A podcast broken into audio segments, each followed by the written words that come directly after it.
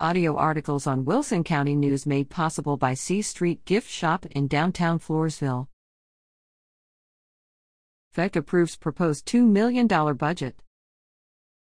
Video below amidst acting on a variety of agenda items, Floresville Economic Development Corporation, FEDC, board members approved a proposed budget of $2,005,648 for fiscal year 2023 24 at their July 10 meeting.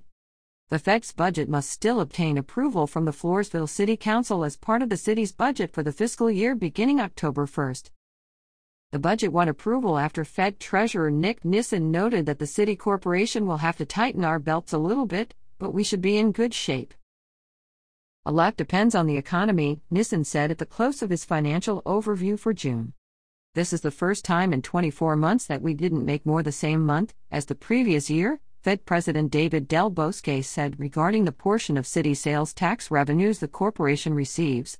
We need to spend less than we take in.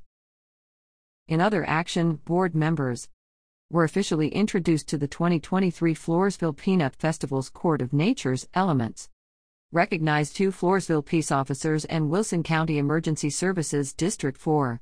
Approved the use of the electrical boxes located on the courthouse grounds and 3rd Street October 12, to 14th for the Peanut Festival. Approved a marketing and advertising expenditure of $1,800 for the Wilson County News to increase the corporation's exposure and accessibility through the publication's Go Wilson app.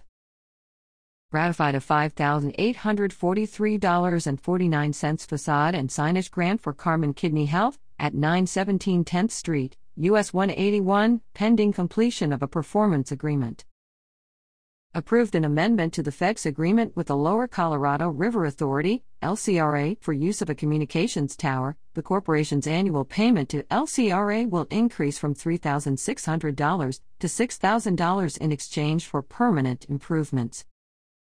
After meeting in executive session for approximately 70 minutes, authorized Del Bosque to enter discussion with Floresville officials on a possible agreement for the city to handle staffing contracts for the FEC grips at WCNOnline.com.